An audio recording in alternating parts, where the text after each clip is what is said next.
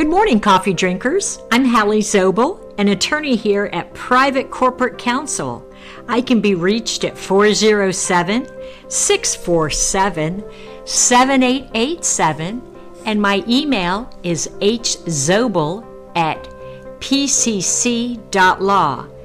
Today, we're going to talk about estate planning for the single business owner. You know, I believe everyone over age 18 needs an estate plan.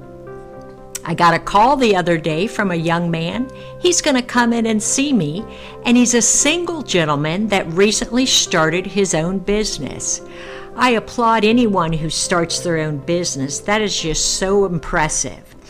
But at the time you're starting your business, I think you need to create an estate plan. I'm going to talk to this gentleman about that. What happens to your business if something happens to you suddenly? Who's going to oversee it?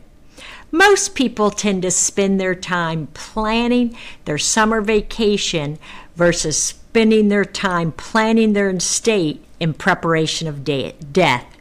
I get it. No one wants to talk about death, but death is really a part of life. That's all right. If you don't want to think about death, think about getting sick. What if you're incapacitated and you're unable to run that new business that's going crazy off the charts with success? Do you have insurance for such?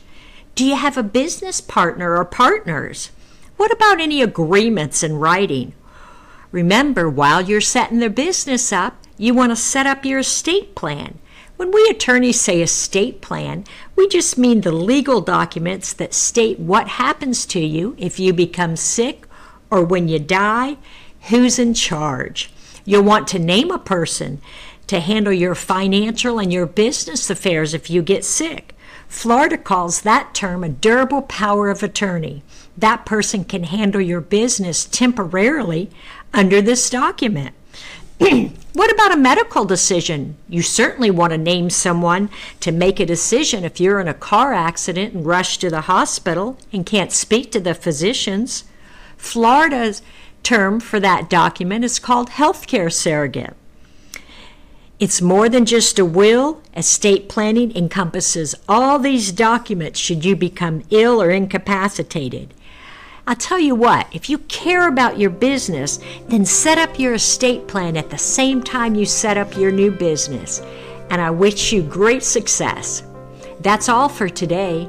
I'm Hallie Zobel your attorney at Private Corporate Counsel.